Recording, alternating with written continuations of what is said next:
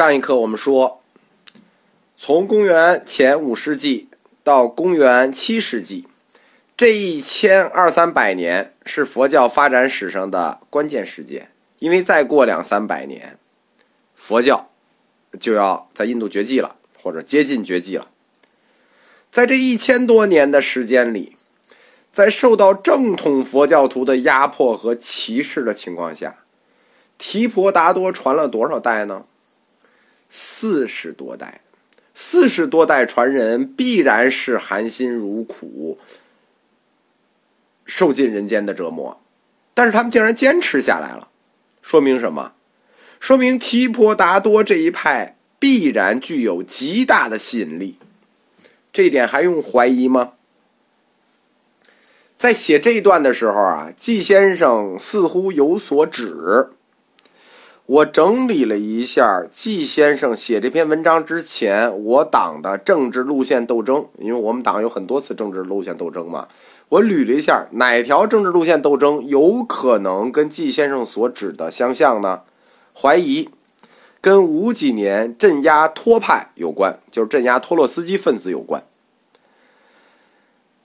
已经成功坐上莲花宝座的佛祖，那对应的失败的路线者是谁呢？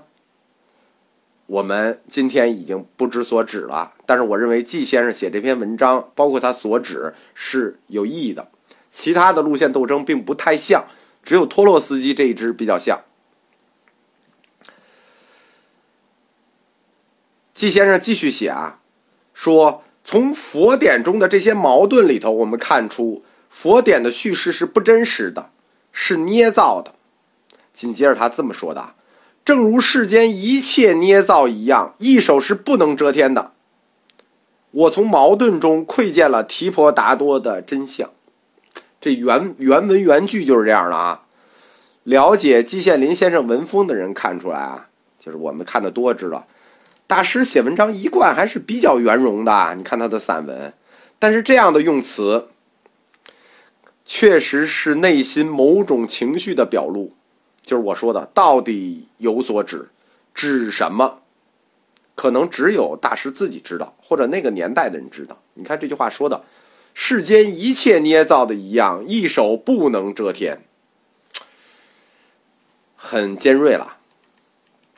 但是在最后，季先生又返回到学理问题，开始回答他前面提出的几个问题。他自己是这么说的。我现在完全有能力回答我提出的这几个问题，就是提婆达多到底是什么人？他为什么要破僧？他跟佛祖斗争的意义是什么？在佛教史上究竟有什么影响？然后剩下的那些这些，我在佛教通史里和佛印度史里，其实我都讲过，就是西边的是婆罗门体系，东方的是沙门体系，然后呢，这两种思想体系的碰撞，沙门运动。有一套婆罗门运动有一套，他说的什么呀？婆罗门多神论中的一元论，主张凡我合一，不主张苦行，支持种姓制度，这我们都知道。沙门是是现实主义多元论无神论，熏师苦行，反对种姓，这是两套。但是呢，他提出来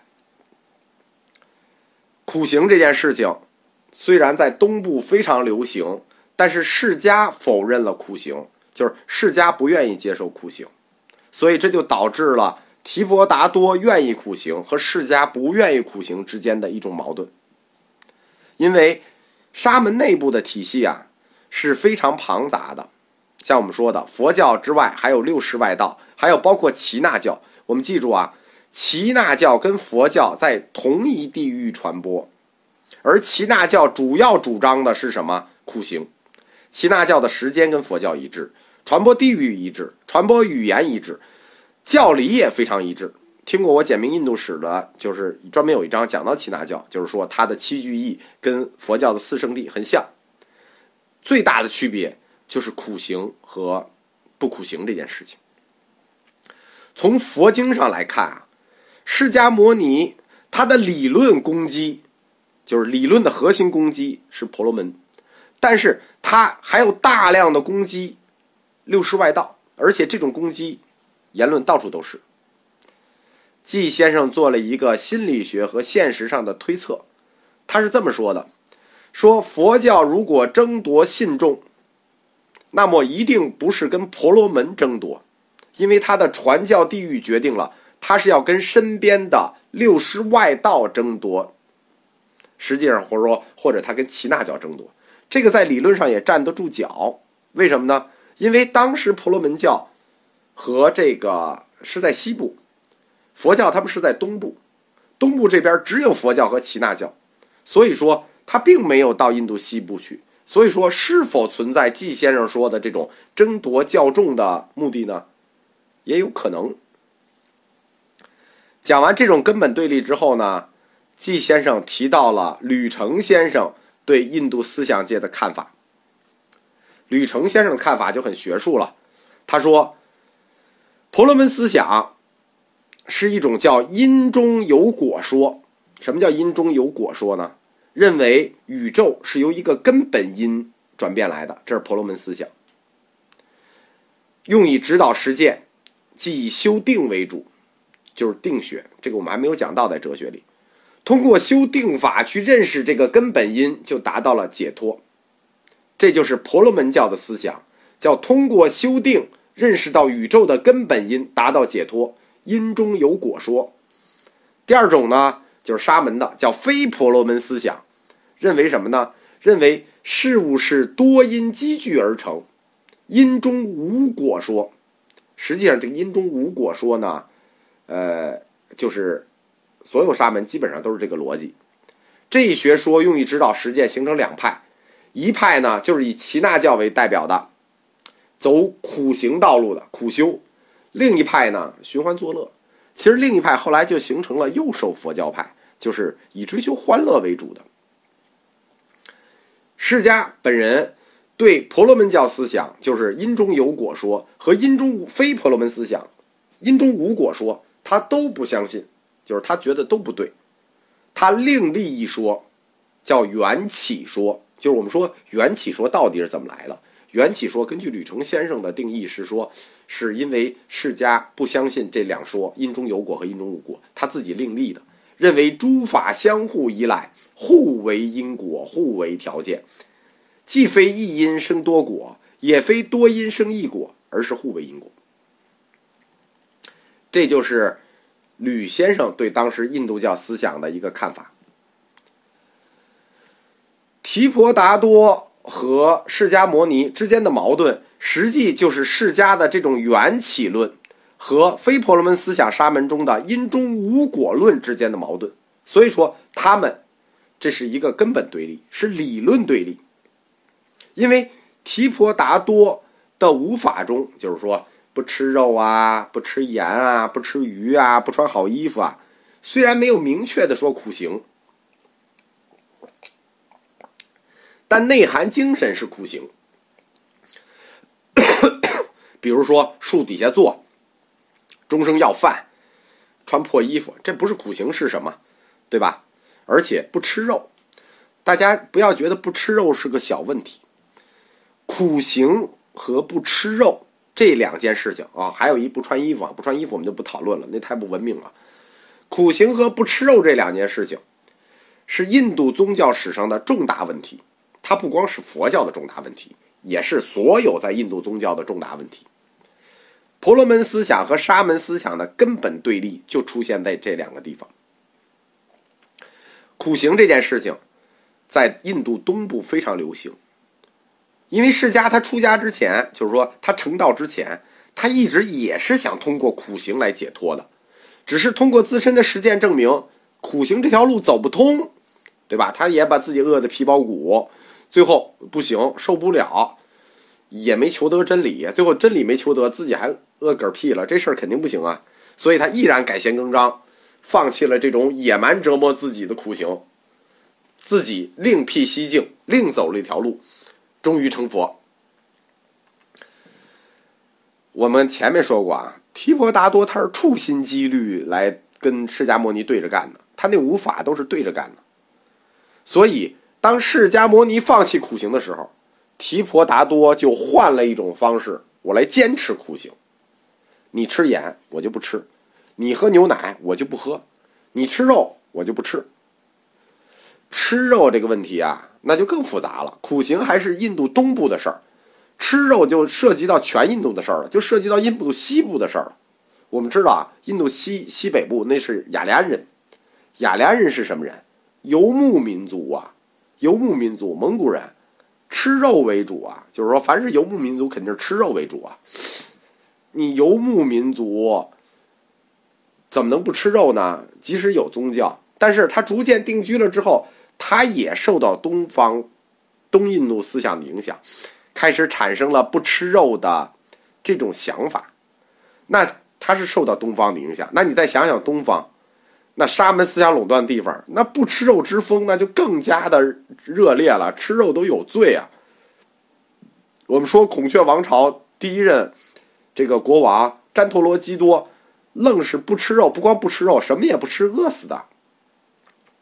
但是在东部沙门里头，佛教却并不禁止吃肉，佛教认为可以吃，而且。一个这个，呃，就是大家不愿意提的事情是什么呢？释迦牟尼本人很可能是吃猪肉以后患病涅槃的，就有两件不愿意提的事儿。一件是释迦牟尼是否是生病涅槃的，一件事是否是在吃肉之后生病涅槃的。当然了，确实有律可以为证说有这件事情。如果这要是真实的话啊，世界三大宗教里头。两大创始人是死于猪的，还有一个就是伊斯兰教的，呃，那个是被传染了疾病啊，这个跟吃没关系。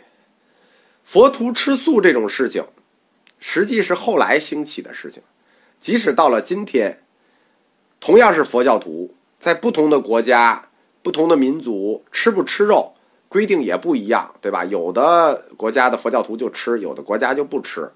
中国境内呢，因为环境影响，也有吃的，也有不吃的。因为生活环境不同，你很难一刀切。你在西藏那个地儿，你不吃肉，你吃什么呀？那么冷，你吃面，你挺得住吗？他也没有面。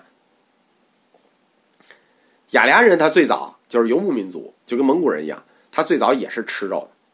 他是后来逐渐受东边的影响，觉得不吃肉这事儿有功德，哎，就就慢慢就不吃肉了。但是关于提婆达多说到这个沙门乔达摩食鱼这件事情，就是就是条件就很令人费解，因为关于吃鱼和吃奶这件事情，这个也不是说不能吃，它是有条件的，好像说你有病吧，可以当药吃，是这个意思。印度人自己的资料，包括他们自己也承认，少吃肉或者不吃肉。这个习惯实际是佛祖涅槃以后很久才出现的，并不是说佛祖在的时候就有不吃肉这个兴起，有很少，但这个风潮兴起是佛陀入灭以后的事儿。但是提婆达多却明确的规定，禁行兽不吃肉，就是这这一辈子不吃肉，不但不吃肉，这牛奶也不吃。其实这一点就是在吃上，它跟释迦摩尼形成了根本对立。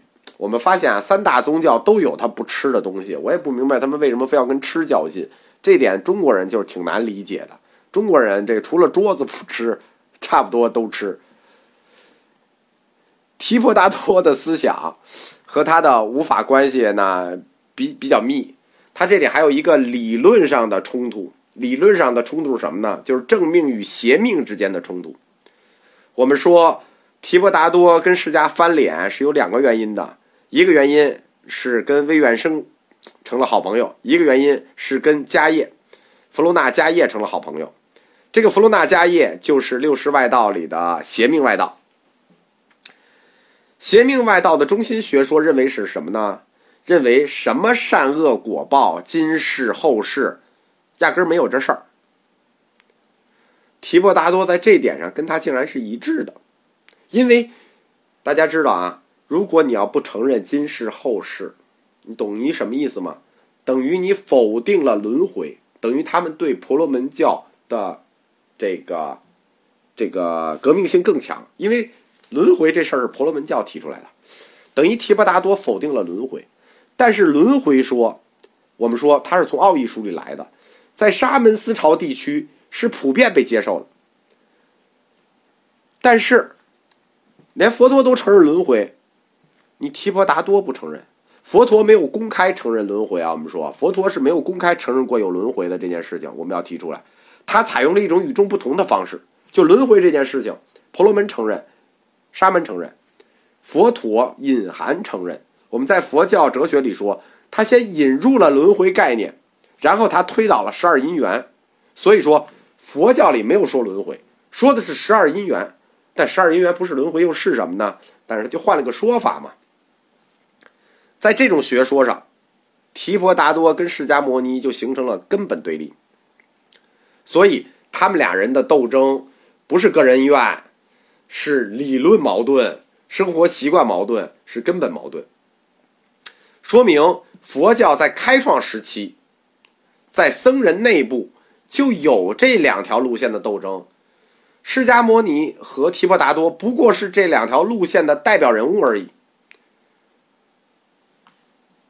突出的在理论上，就是两件事情：赞成苦行的一波，提婆达多；否定苦行的一波，释迦摩尼；赞成轮回的一波，释迦摩尼；否定轮回的一波，提婆达多。我这说清楚了吧？他们两方之所以说路线斗争的矛盾就在这儿：赞成与不赞成苦行。赞成与不赞成轮回，泾渭分明。我们一定要说这里头谁进步，就谁对谁错，谁进步谁保守，谁革命谁反革命。这很难说，对吧？你赞成轮回就进步吗？你否定轮回就不进步吗？你赞成苦行就好，你不赞成苦行就不好，没有说法吧？因为没有标准。我们只说从理论上看。提婆达多更像一个倾向于唯物主义的人，而我们说释迦摩尼，我们在佛教哲学里多次提过，他不是什么唯物主义者，他也不是唯心主义者，他是一个唯用主义者，他以解脱为核心目的，所以他是在唯物与唯心的交界线上的，这就是二者的区别。换言之，一个提婆达多具有革命的彻底性，一个释迦摩尼具有革命的现实性。佛教史上有许多没有解决的重大问题，但是在早期最重大的一个问题就是提婆达多问题。季先生重新把这个问题翻了出来，他说：两千年来，这个问题从根本上被遗忘了，被扭曲了。今天是还其本来面目的时候。我一直在说啊，这一篇文章，包括这个命题的选题，包括这个研究背后隐含着季先生的想法。隐含着季先生的所指，我们不知道了，但是我们可以猜测。